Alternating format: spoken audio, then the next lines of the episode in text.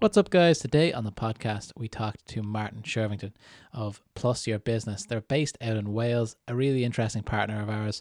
Um, they've acquired almost, I think, actually over 60, par- or 60 customers in just under three years. Really amazing stuff. So I wanted to have a chat with Martin about how he did it, what's he, well, how he sees the business going forward, and all that good stuff. So without further ado, I'll kick it over to the guys. Welcome to the DubSpot Partner Podcast, where we chat to HubSpot partners about how they deliver outstanding value to their customers in an evolving technology landscape. And now, live from HubSpot EMEA HQ in Dublin, here's your host, Luke Curry. Welcome to another episode of the DubSpot Partner Podcast. I'm your host, Luke Curry, here in, well, I'm not actually in Dublin, uh, our DubSpot HQ, uh, where the intro says that we're, we're uh, doing this from. I'm actually in my box room, but I'm talking to Martin Shervington out there in Wales. How you doing, Martin? I am very good. Thank you, Luke.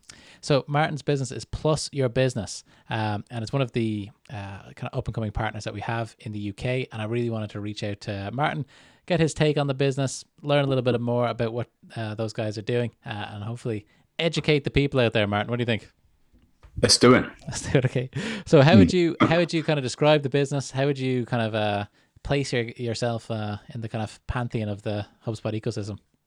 We are 100% HubSpot. We specialize in onboarding, and we, as a husband and wife team, have onboarded now, I think it's over 60, 65 people in the last two years or so. That really is incredible. Like for for people out there, so this is going out to the public as well. I know we'll be sharing this internally and stuff, uh, but that really is an incredible number when you think about it, when you guys became an official partner of HubSpot. When was that? Only a few years ago. That was the start of 2019, so about two and a half years ago. Okay, so so really uh, stacking up the customers, which is always great to see. Um, and uh, so you, you mentioned that you're uh, you've you're 100 percent uh, HubSpot focused. How did you guys come across HubSpot? You know, is this uh, did you build a business directly around HubSpot, or was there a business before that? There was a business before that specialized in Google. Really, going back 2013, we launched and we were doing AdWords and we were doing Google My Business, and it developed into me educating people using um, LinkedIn Learning is actually bought a company um, called Lynda. So I created programs for them around AdWords and around reputation management and social media. So I was an educationalist really in terms of producing content, building communities online. And eventually somebody came to me who I used to work with many years ago, and they were in Australia. And it's about 2016. And they said, we want you to do all of our marketing for you from the UK or for, for them um, from the UK. And the only thing you have to learn is HubSpot. And I thought, how hard can it be? I said, no, actually, I, I, I don't know HubSpot. I'll, I'll, try it out, but we'll do then your content marketing, your social media, and so on and so on. And I dived in. And then about two years later, I found myself at the end of this journey having kind of looked at all aspects of HubSpot uh, from the automations through to the SEO, et cetera, et cetera, and just went, crikey, this is huge. This is, this is, and this is the missing link. And what convinced us was attribution reporting for AdWords. I suddenly could close the loop. And it's like how, how foolish I'd been not to realize this is the missing link, really. And the, the business grew really well. Um, the, the, the client business grew really, really well. And myself and Elisa decided that we should specialize in HubSpot. So we said, right, why don't we now become a partner and focus on just growing a HubSpot business? And that's how it happened. Really interesting. So before that, you were doing, like, say, yeah, actually the the creative and the the, yeah. the actual uh, campaigning uh, for AdWords and stuff like that. Yes, very much. And do you guys still do that now, or is that something that you've kind of put this kind of on a uh, kind of a sidetrack, or is that? We do. So we still do it for a, a, select number of clients. So generally, what we find is the first three months we get everybody set up. That's the ideal situation. Is that that they are just delighted and they are off on their own. But very often they want extra help, and we do offer that and give that. But there's just it's limited time. That's the thing. We are we are specialising on the onboarding. We have around about five six retained clients, and most of the time they stay with us. So we're not the the, the sort of classic uh, retained model of building up lots and lots of um, extra clients and doing it that way, but we will occasionally take people on. Yeah, it's interesting as well because it's kind of it's a different type of business, I guess, than running the the, the traditional retainer business. It's very yeah. much focused on, like I said, the the setup and getting them, uh, getting them get companies get the most out of HubSpot early on in the in the journey, and then you know maybe servicing them in the long term. Was that Uh, was there did you see like a gap in the market for that where you you know become specialists there, or is that something that you guys just like to do, or what? How did that kind of come about from business? It, it, it, it happened because somehow we began to specialize in the CRM which is quite strange because I know people could look at the CRM and go, well, that's the free bit, but actually it's the data bits. It is the central piece. So we found that the migrations we are doing from Salesforce, from um, Pipedrive, from Dynamics, all of these and and integrations, it was like it's all around the CRM, and then the automations and the piece, pieces and the processes can come off that. But it just meant that we we we spend a lot of time getting it right and getting the data so that people can retrieve and report in a way which is about their business, and, and it's just made a big difference to focus on that from the start. So when we build a roadmap out the first thing is that the, the, CRM. The first questions I say is, you know, where's your data housed? And then bit by bit, we gather it together and then structure it into HubSpot. It's a great, it's a great kind of uh, reflection because that the inflection point of HubSpot's growth has been around the CRM over the last few mm. years, right?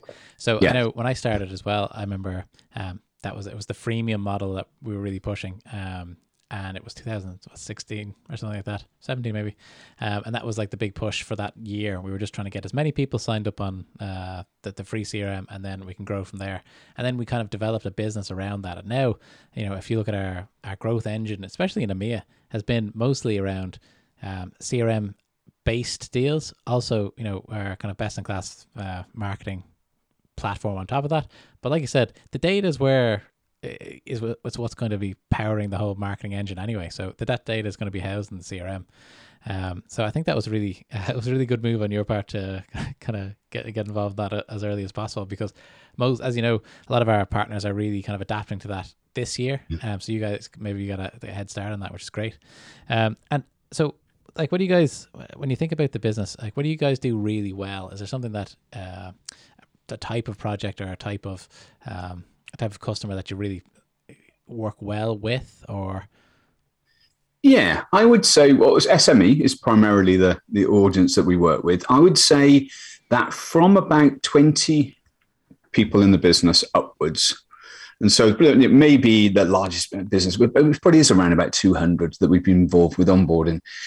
There's a point that comes when there's a realization in the top tier that the, the, spreadsheets are everywhere or the data scattered everywhere and there's a problem. That's the perfect situation for us to then go okay we know we can provide that solution. And when people are starting to look at okay we can't report on our um, marketing um, attribution or all of the metrics there or the sales team there's no transparency it's like well this is great because we can build upon that. So i think that it's when people realize there's a problem that it just makes it a lot easier Okay, so people, that, and I think that's a nice up to two hundred is a nice kind of size for the UK market. There's loads of companies like that. Yeah, it's a real, it's a big chunk of the UK market. That's what I was. I was doing a little bit of research on that as well, and uh, it's a real dynamic economy in that way with the kind of smaller businesses, you know, smaller businesses. That's great. And so when we talk about uh, what you guys do really well, what do you prefer to do? Is there any type of projects that you like doing, whether that's kind of like, you know, migrating from Salesforce or Pipedrive or anything like that, where you're like, ah, that's great. We can do that. We'll do that really well when you see that type of project. Is there anything out there like that? I see all of those now. I mean, if you asked us maybe a year ago, I, I, I wouldn't have felt as confident, but we've done so many migrations and, and so many integrations now that I, I do feel certain I can say, yes, we can take that on. But interesting, there's a, the, the questions get better when I'm selling. Like, do you need to move your emails across from Salesforce? And it's like, okay, if you do, then we need to think about this slightly differently. It's, it's things like that that that experience gives you. I think another thing that we do well is we solve problems, and I don't mean around the spreadsheets. If somebody says, "I really want this specific um, outcome or an adaptation of something," then we will go off and work with it. And in fact, a few direct reps have come to me in the last couple of weeks and said, we just can't solve this piece. Uh, one person gave an example. Can you create a button that when the sales rep clicks a button within a, a, a business, uh, within a, um, a client business, that they get allocated a lead that's effectively ready to be allocated? And it's like, okay, that's an interesting problem. Well, we solved that this morning and we sent it over to the rep and said, did a little video and showed, well, this is how you could do that. And it's things like that, which I think we're getting better and better at because, again, it's more experience. Yeah. It's funny. The experience is, is, is a funny thing with HubSpot because when you come in as a, to HubSpot, there's a lot to cover these days because there's so many hubs. If you're, I don't envy a new salesperson coming in trying to get their head around it yeah. if you've got no background. Um, but you know, when I started, it was just really the the marketing hub was the our main our main kind of hub. So um, it was easier for me to kind of add these hubs over the years. But it, there's no kind of there's no way to like you know solve for uh, solve for experience other than actually seeing different problems. Like every time, yeah, I I was working the last couple of years uh, on the, the more kind of enterprise space, and every time we get like a RFP, there'd be some angle where I'm like, yeah, HubSpot can do that, but when we actually dig into it, it's going to cost a lot to figure out the integration there, or more costs a lot more in time setting it up, way more than we thought. Do you know that way? So yeah, yeah. Um, I think seeing things, seeing uh, business problems from different angles, and trying to use HubSpot uh, as a kind of a Swiss Army knife um, is a good place to start. But it does take a little bit of um, uh, a little bit of creativity as, as well that is uh, really gained from experience. So I'm kind of I couldn't agree more with it, what you were saying there. Um, when it when it comes to HubSpot, is there is there anything that you guys uh, i want to i want to kind of i'm kind of surveying all of the partners that i'm talking to as well to say okay where do you think the platform should be going if you i stole this uh this question from g2 uh one of the one of the guys in uh, hubspot that when he interviews people but he says um what's the if, if you had a magic wand what would you do with the platform or where would you think the platform should go i mean you've dealt with 60 customers now you know there you must see some areas where we can improve where we can get better the, the one area that, that comes up, so if I look at Sales Hub and I look at Marketing Hub and I look at Service, and you sort of leave Ops aside because it kind of goes over everything. But if I look at Sales, there's nothing that, that comes to mind that I would change except on a client basis when they say, can it do this particular thing? Can you do split revenues based upon likelihood? And you go, okay, we've got to create that and adapt that. That's that stuff comes up. The one area that I think could still develop further is around service. And I think that, that if I see a pattern uh, uh as opposed to, let's say, a point solution like Zendesk, uh, not being able to look at the ticket status on a web page, things like that. I'm sure there's more development of that. And in fact, service, moving people across, if you said what's been some of the most difficult areas, it, it's the training and the implementation aspect. We do a lot of that. We're very hands on with the service teams. And I think partly it's personality, and I think partly it's the the, the volumes that they're working at, um, dealing with, and I also think it's differences. Like, do things get automatic created into tickets? Some systems do, something, and there's almost too much flexibility with HubSpot compared to other platforms. With other platforms, this is how it is. Yeah. It's a point solution. Whereas on, on HubSpot, they're going, oh, so I can go into the contact record and I can look at the deal. And suddenly their, their universe has expanded. That makes it more challenging. So I think that there are, there's probably uh, just just adaptations. But the other side is, if you say what what would we change, the last year has has shown me how good HubSpot is in so many different ways, and any of the small changes, it's almost like this is time to, to get onto HubSpot, and that's, that's what we're seeing, and we're just seeing it's easier now for prospects and clients to to get it. And i think that's the conceptual piece that makes a big big big difference. So i don't think there's anything in that sort of macro big picture view that is to be changed. I think there's just small bits that you find that would be nice if. And then people post it and then eventually sometimes they get picked up and, and adapted and brought in. But i've realized over the time it, it it's just because we want something doesn't mean it's a good move that HubSpot has it. And I think the vision of HubSpot, the patience actually, just seems to it's working. And it's almost don't mess with that bit. Whatever my biases are, because I want something different on one client's portal, it's just be patient. Um, it may well come. Absolutely. I think like if you look at the innovation that we've had over the last few years, like you said, it's been massive from a customization point of view and stuff like that. And I agree with the the service aspect. I remember when we first brought out Service Hub, I was still in the direct sales team, and I found it very difficult to kind of. It's a different type of sell when we're talking to uh, yeah. service professionals. A lot of the time, they don't want to change, or they've been working in the same uh, system for so long. It there's no it, you know what I always found it difficult to kind of sell them on the upside of changing from uh, service. Yeah. I, would go in and I'd say to CEOs or managing directors or or whoever who would be the decision makers, I go in and say it's better to get HubSpot marketing, sales, and service all together because all the data will be in one place. You know the the the flywheel sale, all that good stuff. They would you know buy into that and then say to the the service team this is that but i think the service team you know when you're working with those guys a lot of time it, it's not like you know um, efficiencies or you know revenue changes really change their war their day to day right so no. they they want to make no. sure that their life is as easy as possible uh, their work is as effective as possible, and you have to kind of show them that it's going to be more effective on HubSpot um, rather than uh, whatever they're used to and what they're using maybe for years. You know, so it is a yeah. it is something that we we have to crack. I think we do sell uh, HubSpot in a, a really positive way by selling the the kind of the whole suite of uh, of products. That's the most powerful way to, yeah, to use HubSpot. But we could do a little bit more on the education piece and kind of bring in the service organizations around. Like if you go to our websites, you know, the service uh, hub is you know involved in everything they we're doing, but it's not in your face. This is going to help you uh, serve your customers better in this way. I think that might be a, an improvement. So I agree with you. um, so listen, Martin, the one of the things I like to think about, or a lot, of, or talk about rather, when I'm speaking to partners, is kind of your plans for your your own business and how HubSpot fits into those. So, and you mentioned that you're a, a husband and wife team, uh, which is really interesting as well. I actually talked to Babel Quest, who have a similar uh, setup as well. They're uh, husband and wife. So, what's the what's the plan for the business? Are you guys going to keep it the the way it is from a headcount point of view? Are you going to be bringing in expertise in different areas? Where do you, where do you see yourselves in five years? We'll continue to grow as we grow. So at the moment, I counted up how many how many of us there are. So myself and Lisa, we say husband and wife team, but in the background we've got eight people, and there's okay. consultants, and there's a, a, the head designer, and there's three developers, and so on.